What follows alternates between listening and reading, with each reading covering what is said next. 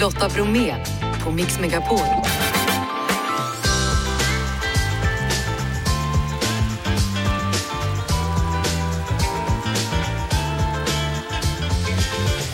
Hallå där och varmt välkommen in till oss denna torsdag. Det är välmixat som vanligt, allt ifrån farliga hundar till glitter och mello. Ronny Larsson har koll på helgens startfält med bland andra Medina Elektra och Marcus och Martinus samt Jay Smith. Det är eh, skottdagen idag, hör pappan som är lika gammal som sin son. Efter allt strul med både kristallsjuka och kronofogde, nu laddar Gunilla Persson om för att ta sig till mellofinalen. Gunilla Persson är dagens gäst. Jag säger, är du redo Jeff? Ja. Janne? Ja, ja, ja, ja, ja, Gunilla. Då kör vi. Till slut så hände det, Gunilla Persson i Melodifestivalen och nu på lördag då är det dags för den sista deltävlingen och då ska också de som kom trea och fyra försöka ta sig ända till final och just nu är du här. Varmt välkommen till Mix Megapol Gunilla Persson. Tack så mycket. Hur mår du? Jag mår jättebra Ja. och spänd inför helgen naturligtvis. Eh, Det ska bli roligt att åka ner till Karlstad och se vad som händer. Ja, man undrar ju liksom hur det ska gå. Jag, jag, jag tänkte så här, tidigare i veckan så tänkte jag, vad får du för typ av uppladdning den här gången då? För nu var det alltihopa med kronofogdar och kläder och grejer. Ja, det har ju varit drama hela tiden, alltså, det blir aldrig en lugn stund. Nej, men det, uppladdningen är väl att man vilar. Men är du klar nu med dem? Kronofogden och alla? Ja, jag, vill ju helst inte prata om sådana negativa saker. Eh, Men det måste var väl ändå kännas skönt om, om det Ja, är klart? visst är det väl skönt att ha det ur världen. För jag tänker det var ju likadant inför den första deltävlingen, då var det också sån här lite trasslig uppladdning. Då var det kristallsjuka eller i alla fall yrsel va? Det var det. Så att det är sällan det eh, blir ett Gunilla Persson utan drama. Ska vi försöka hålla oss utan drama en stund framöver då? ja, jag tycker jag känner mig trygg här när jag sitter här med dig. Skönt. Jag, jag tänkte börja med några eh, små påståenden som du kan tala om för mig om de är sanna eller inte. Har du jobbat som reseledare? Det har jag i Israel. När jag var bara 19 år gammal så var jag i Israel i två sex månaders perioder och jobbade som reseledare. Eh, Har du jobbat på Sveriges Radio och gjort kändisintervjuer? Det har jag också gjort och det är en fjäder i hatten för det var roligt. Och sen har jag också gjort ett eh, program om jazzen i Sverige. Nästa påstående då? Sångerska i Japan? Det har jag också varit. Det roliga är att jag gör nu en comeback i min musikkarriär, om man kan kalla det så, eller sångkarriär. Därför 1980 så formade vi en grupp som hette Happy Ladies. Och det var tjejer mellan 19 och 23 år och jag var 21 år. Det var en rolig historia runt det här, för jag jobbade faktiskt i det här huset. I det här Ja. huset där, vi, där vi står nu? Där vi, där vi är nu. Ja, DN-skrapan. Jag jobbade på eh, Dagens Nyheters telefonannonser. Jaha. Och där satt jag som spindeln i nätet. Jag var ju student också. Hade det som en liksom sidekick då, och tjäna lite pengar. Och, och fick en förfrågan om ett jobb i Japan. De sökte sångerskor till Japan. Och jag sa, men det kan jag göra. Så det, på det viset fick jag det, det giget och sen även min lägenhet i Fredhäll. Det var någon snubbe som skulle sätta ut en andrahandslägenhet han ville hyra ut. Ja, den tar jag. Nästa påstående. Har du varit med i ett avsnitt av Dallas? Ja, men det var många herrans år sedan. Va- va- Och jag tror att det blev bortklippt faktiskt. Men, men vad gjorde du i din lilla roll som blev Eh, Servitris. Hello? Hello. det är ingenting att skryta om. Nej men du har ju varit med. Det, Ja, det är ju en klassisk serie. Va? ja, verkligen. Ja. Det är alltså Gunilla Persson som är dagens gäst här på Mix Megapol hos mig, Lotta Bromé. Och strax ska vi prata om Eileen Ford. Vi känner dig som Hollywoodfrun, men det finns ju ett innan Eileen Ford. Hur mycket har hon betytt för dig i ditt liv skulle du säga? Eh, Eileen Ford är ju anledningen till att jag kom till New York för huvudtaget, För att det var min ex-boyfriend. Han hade skickat in bilder på mig till en Damernas värld-tävling, Face of the 80s. Och en av domarna var Eileen Ford. Och hon gillade mig så mycket. Trots att jag inte vann tävlingen så frågade hon mig, vill du komma till New York? Ja, så jag, det är klart jag vill. Ja. Och jag gjorde det bara något halvår efteråt. Hur, hur var det att komma då, som ganska ung, till New York? Ja, det var ju en fascinerande och skrämmande stad på många vis. eh, När man kommer dit som ung och inte känner någon. Jag kände ju bara Agneta Eckemyr som jag bodde hos temporärt då. Men sen så blev jag rånad i Central Park var en kille som stod med en stor kniv och det var snö ute och det var jättekallt och läskigt. Och han skar av med mina eh, guldarmband jag hade från mamma och pappa och sen så tog han min modellbok för han tänkte väl att det kunde finnas cash där i. Eh, men jag argumenterade ingenting, jag sa bara ta, ta, ta allt jag har. Ja, sedan så eh, tog det ungefär 45 minuter innan polisen kom. Eh, men jag stod där inte ensam utan det var en kille som visade sig vara producent för ABC som räddade mig och sen så jag hamnade i väldigt gott eh, sällskap med honom, en väldigt beskyddande kille som absolut inte var ute efter mig på det viset och han lät mig bo i hans lägenhet. Och, och hur hankade du dig fram då där? Ja, jag reste från New York därför att jag var så rädd för att gå omkring där. Så, Vad, vad var du rädd för då? äh, att, att jag skulle bli rånad igen eller nedslagen eller dödad. För att det där sitter ju i när man får en kniv nära strupen. Då, då, det sätter sina spår verkligen. Och vart flyttade du då? Jag flyttade till Dallas. Det var där jag träffade min husband som jag gifte mig med efter ett år av dating. Det var ju kanske inte så lyckat därför att jag kände väl honom inte så väl. Som boyfriend var han fantastisk, väldigt generös och uppmärksam på alla vis. Men när vi gifte oss, då var det som, du har framsidan av handen och bara vände till andra, andra sidan och han blev elak, så otroligt elak. Psykiskt Och- eller även fysiskt? Ja, inte, hade han slagit mig då hade jag stuckit direkt. Men nej, det var mer psykiskt då. Och han var en väldigt kontrollerande person och supersvartsjuk. Jag var ju liksom i min glansålder. Så jag hade ju många män efter mig, ute efter mig. Och det här tålde han inte. Han var väldigt, väldigt svartsjuk man och det är inte bra. Så jag säger det till alla kvinnor, om ni har en svartsjuk kille, stick bara. Därför att det kan sluta illa. Vi snackar om din låt nu tycker jag. Ja, vad kul. Lalla Gunilla.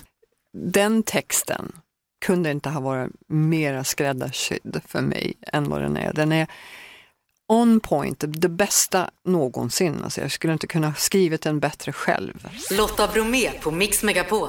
Och Gunilla, alltså man undrar ju hur känns det att ha kommit så här långt till Melodifestivalen? Ja, men det känns ju fantastiskt. Jag- vill stå på eh, finalscenen framför 30 000 människor. Det vill jag göra därför att den kick jag fick genom att stå där då jag trodde jag skulle falla ihop, den kicken går inte att beskriva. Det, det var en helt otrolig, nästan övernaturlig känsla jag fick. Jag kan göra vad som helst. Ja. Om man får större självförtroende om man inte hade det förut. Hade du det förut? Då? både ja och nej. Alltså, folk tror inte att jag är blyg, men jag är det. Alltså, jag var ju på samma galamiddag som kungen och drottningen i New York. Och jag, jag gick nästan ut, jag gick in och ut och in och ut ur entrén där, där, han stod med, med sitt entourage. Jag vågade inte komma fram till honom och, och, och ta en bild. Men till slut så tog jag mod till mig och gjorde det. Och, och sen så frågade han mig om jag var single. Och det sa jag, ja det är jag. Så då hamnade jag på nattklubb med honom och hela hans entourage och drottningen och det var väldigt trevligt. Stängde klubben klockan fem på morgonen och kungen han satt kvar. Han var med också. Härligt. Jag tänker på Melodifestivalen då, för du har ju såklart följt den under alla år också när du har bott i Sverige. Vad, vad har du för favoritlåt? Waterloo.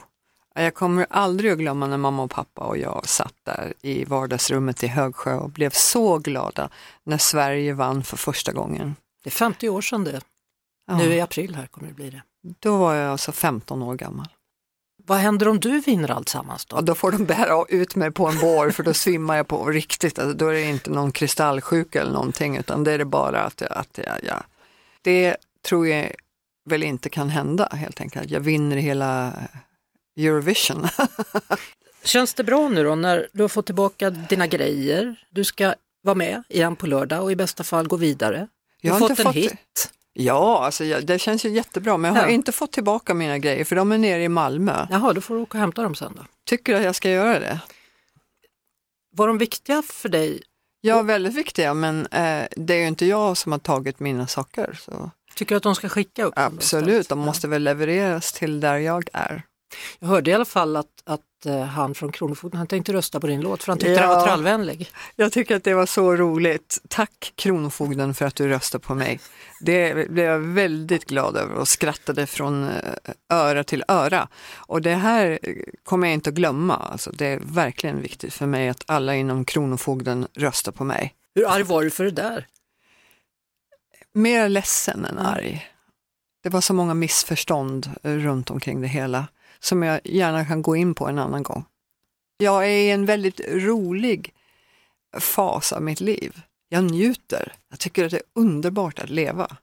Och jag tror att det är mamma som ordnar det här från himlen. Eller om jag ska säga det på ett annat sätt. Jag tror att det är Gud som ger mig välsignelser på grund av att jag tog hand om mamma så länge. Ska vi stoppa där? Ja, det tycker jag. Då gör vi det, det var ett bra slut. Eh, Gunilla Persson, all lycka på lördag Tack så mycket. och stort tack för att du kom hit. Ja, jag har haft det så trevligt. Tack ska du Vad ha. härligt. Lotta Bromé och den perfekta mixen på Mix Megapol. En ny utredning slår fast att myndigheternas arbete att stoppa farliga hundar fungerar för dåligt. Med oss nu Fredrik Sten, hundcoach. Välkommen till Mix Megapol. Stort tack. Ja, hur ser du på den här utredningen? Ja, jag är lite glad över den utredningen, för det är ju det jag och många med mig har sagt under en lång tid, att det är där problemet ligger. Vad är det som fungerar dåligt? Det är ju det att allting får gå för långt innan man agerar. Och de flesta attacker de senaste åren, de här allvarliga attackerna, där vet vi ju att där har ju Länsstyrelsen och myndigheter redan innan den farliga attacken hänt känt till hunden. Man är eh, av olika anledningar då inte på tårna när det gäller det här. Vem bär ansvar för hundarna? Ja, det är ju utan tvekan i lagens mening hundägaren. Och den lagen, alltså det strikta ägaransvaret, det är ju en bra regel tycker jag, eller en bra lagtext. Men det finns ju en förlängning här, alltså man zoomar ut lite grann.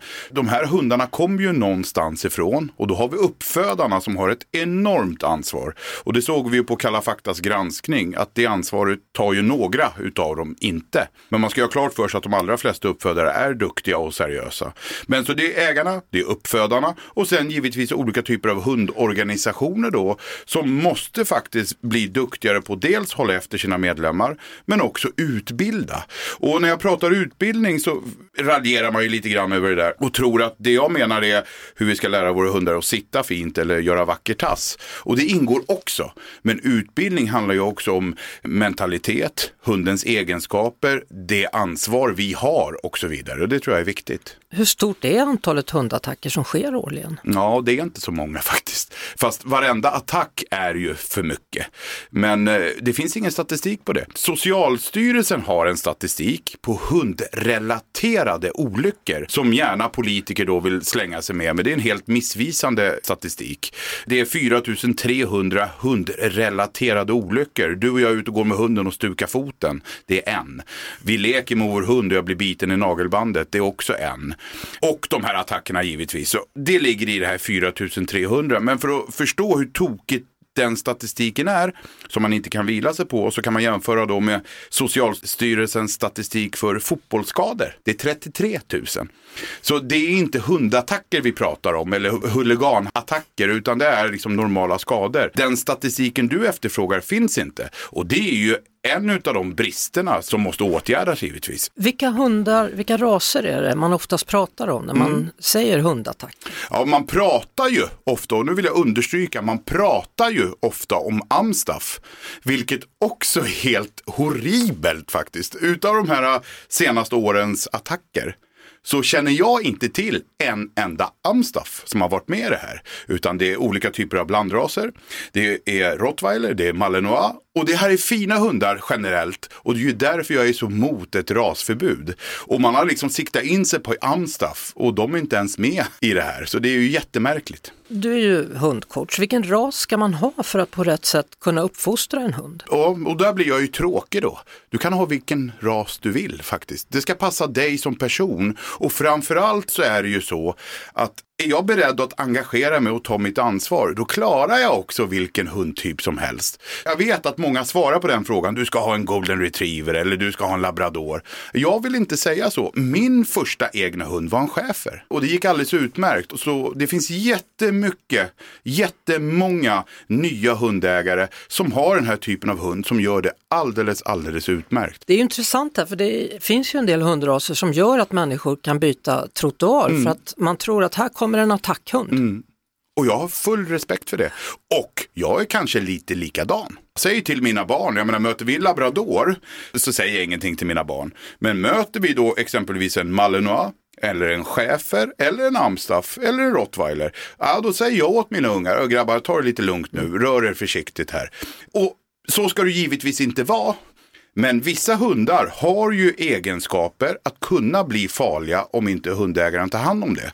Men det är inte en ras, det är inte fem raser. Pratar vi det, då kanske vi snackar 70, 80, 100 raser. Tack så mycket Fredrik Sten, hundcoach. Stort tack. Nu ska allt avgöras i alla fall vilka som går till final i Friends Arena så småningom. Deltävling nummer fem i Karlstad och treorna och fyrorna ska därefter ställas mot varandra. Ronny Larsson, vår melloexpert på plats i Karlstad, hur mås det på turnén? Jo, det mås bra. Nu går vi in på slutspurten. Och när helgen är över då, då kommer vi ha hört årets vinnare. Ja, det kommer vi tveklöst ha gjort. Det kan jag garanterat säga i alla fall. Hur mycket jag är inte säker på, men det är jag säker på. Ja, och en del menar då att den kanske rent av finns bland helgens bidrag. Marcus och Martinus till exempel, de gör ingen besviken. Nej, men det gör de inte. De har ju verkligen varit oddsfavoriter ända från start och de verkar motsvara förväntningarna för alla texter som jag läser handlar just om att jo, men det här är en vinnarkandidat, absolut. Och sen som alla andra delfinaler då så är det idoldeltagare med. Den ena har valt en ballad medan den andra kör med country. Annika Wickihalder heter hon som valde balladen och det är en stor ballad av bland annat Patrik Sean som var med och skrev The Mamas Move och det är en låt lite grann i samma skola. Och sen är det då Jay Smith som går på amerikansk country och det tror ju många kommer gå hem i stugorna. Elektra unnar sig också att vara med.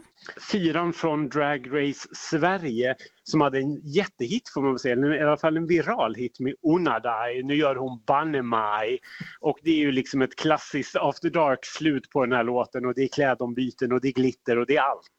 Och så avslutar Medina alltsammans då. En del har sagt att tänk om de går hela vägen den här gången. Snacket går ju att vi har delvis ingenting svenskt i finalen så länge allting är bara på engelska så att det kan finnas ett sug efter det. Men det har ju också dröjt, inte ända sedan 2006 tror jag att det var Carola som hon vann med evighet som vi hade en vinnare på svenska.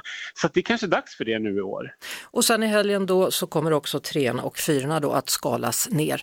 Eh, vi gör väl som vanligt att vi hörs av imorgon när du har sett lite av scenshowerna och har lite skvaller. Absolut. Då önskar jag dig en fortsatt bra kväll i Karlstad Ronny Larsson. Man tackar. Hej. Du lyssnar på Lotta Bromé på Mix Megapol.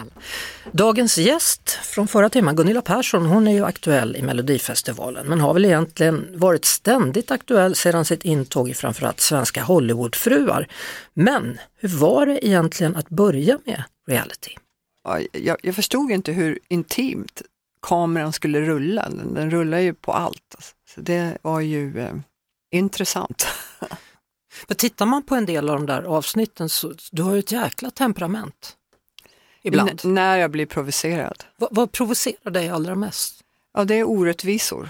Att eh, någon gör någonting fel. Alltså jag har väldigt höga krav på mig själv. Att jag måste vara bra inom allt jag gör. Och är jag inte det så, så, så lägger jag av eller gör något annat. Men jag har höga krav på mig själv. Och jag vet att jag är liksom queen reality-tv. Och när man är bra på någonting så vill man att de runt omkring en också ska vara bra. Och är de inte det, då kan jag ibland tända till. Rejält också. Ja, men jag tände till mer när det gällde min mamma och hennes vårdgivare som nästan tog livet av henne många gånger. Och det, det var ju det som fick mig att verkligen tända till. För då handlar det om liv eller död. Lotta Bromé på Mix Megapol. Idag är det skottdagen och då finns det ju människor som bara firar sin födelsedag faktiskt var fjärde år. Jakob Andersson är en sån. Idag fyller han 56 eller om man räknar på ett annat sätt så är han betydligt yngre, då är han bara 14 år och lika gammal som sin son. Eh, Jakob finns med oss nu, hur ska du fira födelsedagen? Jag ska nog fira den med familjen och vi ska ta en liten eh, drink på stan är det tänkt. Jag har en dotter som dansar på Operan så hon kan inte vara med hela kvällen men hon ska få vara med på en drink innan och sen blir det middag för resten av gänget. Du fyller ju alltså 56 år idag då, men det är din 14 födelsedag. Ja, det är lite kul för det, det, blir lite extra uppmärksammat på det sättet. Man får en anledning att fira eh, lite extra. 56 kanske inte är så stort annars. Alltså hur gammal känner du dig som egentligen då? Ja, det kan ju vara ett eh, mått av lite dålig självinsikt men jag känner mig faktiskt mer som 14 än eh, 56. Och din son då, han fyller också 14 i år. Han fyller 14 om någon vecka här. Så. Hur är det att fylla lika mycket som sin son? Jag tycker ju det är väldigt eh, kul eh, och jag berättar gärna och gör en grej av det. Och, sen återstår väl hur, hur kul han tycker att det är att fylla lika mycket som sin farsa. Så vilken dag brukar du fira på när det inte är skottår då och 29 februari inte finns? När folk får reda på att jag fyller år på skottårsdagen, då frågar alla det. När firar du? När firar du? Och jag firar alltid den eh, sista februari. Oavsett om det finns 28 eller 29 dagar i månaden så är det alltid sista februari som jag firar. Det har blivit så, det känns enkelt och lätt att förklara. Men kan det hända att ibland så finns inte ditt födelsedagsdatum om du ska köpa något eller skaffa ID-kort eller något annat? Ja, ibland. Och det, det, var kanske lite vanligare förr, men eh, när jag fyllde i på nätet ibland sådär, man skulle anmäla, slå i sitt födelsenummer, så fick man ibland svaret att din födelse, det, här, det här datumet finns inte, försök igen. Ja. det, det var ju lite snopet. Då kände man sig lite sådär, vad ska jag säga, patriotisk. Man ville värna sitt födelsedag. Ja, man vill ju finnas framförallt kanske. Ja, jo. Ja. Du, är det någon födelsedag som du minns extra mycket av, av dina 14? Ja, eh, faktiskt. Eh, jag gick och vankade här för ett antal år sedan och, och, skulle då fylla 40 enligt det andra sättet att räkna och kände mig lite gammal och sådär. Och så tänkte jag, nej men jag kan ju faktiskt välja att eh, fylla 10 istället. Ja. Eh, och vad skulle en tioåring vilja göra allra, allra mest på sin födelsedag? Och när jag tänkte så, då blev det bestämt att eh, vi skulle åka till Disney i Florida och fira som tioåringar. Så det gjorde vi, åkte bergbanor och sånt. Så det var en väldigt lyckad eh, tioårsdag då, eller 40-årsdag. Det förstår jag att det var. Än en gång stort grattis då och njut nu av den här dagen då, för det tar ju ett tag innan den kommer nästa gång. Ja, jag ska passa på. Tack så mycket. Ja. Hej då Jakob! Ja, hej, hej! Med oss nu Anna i Härryda, hur är läget? Jo men du tack, det är jätte, jättebra. Jag sitter och lyssnar på dig här så då är det väl kanon. Vad härligt. Eh, vad gör du så här på skottdagar? Det är liksom en unik dag idag, den finns ju bara var fjärde år. Ja men du, det är ju en märklig dag alltså. Jag satt och tänkte på det idag, liksom att ingen namnsdag idag. Och jag hörde tidigare någon som sa att skott borde egentligen få ha namnsdag idag. Skott ja, S-C-O-T-T. Ja, han borde ha namnsdag idag tycker jag. Ja, varför har han inte det? Ja, precis. Ingen har namnsdag idag.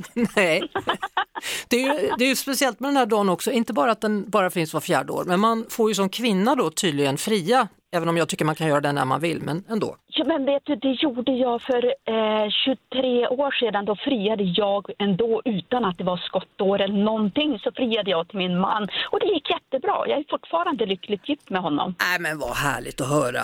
Va, ble, blev han förvånad när du gick ner på knä eller hur du nu gjorde? Du, han eh, blev lite förvånad, absolut. Men jag tycker varför ska det bara vara männen? Vi kvinnor kan väl också, herregud. Ja, be berätta om frieriet. Hur gick det till och var var ni någonstans? Du, vi var bara hemma och jag bjöd på ett glas bubbel och vi satt och pratade. Och sen så ställde jag mig bara ner och sa det att du är bäst, jag vill gifta mig med dig. Och sen så sa han ja. Och fattar det är ju alltså nu snart 23 år sedan. Och idag så är han inte bara min man utan han är en underbar far till våra barn och min allra bästa vän. Men förstår du vilken kärlekshistoria du just har bjudit oss på denna dag? Ja, men det, det är sanningen. Vad heter han då, Anna? Han heter Reine Ivarsson, helt underbar människa. Vad roligt att det har blivit familj av alltihopa och barn och att ni är sams och läget är, verkar ju vara helt underbart. Ja, men det är ju det. Alltså, det, man ska väl inte säga så, men jag kan inte önska något mer. Faktiskt, det är handen på hjärtat. Men vad skönt att gå in i framtiden med, med den känslan, känner jag. Ja, helt underbar. Ja. Stort tack för att du berättade din historia, Anna. Tack så hemskt mycket och tack för ett fint program. Hej då! Lotta Bromé och den perfekta mixen på Mix Megapol. Det tog ett tag men till slut så fick jag möjlighet att prata med Gunilla Persson då, aktuell i Melodifestivalen med sin La Gunilla. Och livet kan ju faktiskt ta spännande vägar. Det är fascinerande att tänka på alla möten jag har haft. Ja. Det har ju varit att jag har levt så många olika liv i samma liv. Jag, jag har ju bara ett liv.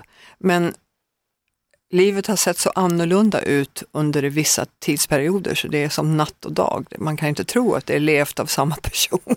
Vill du höra hela samtalet med Gunilla Persson där hon berättar om att bli rånad, hur hon tog sin mamma till USA och känslorna kring Kronofogden och mycket mer så finns det nu tillgängligt då på podplay.se och i Podplay-appen.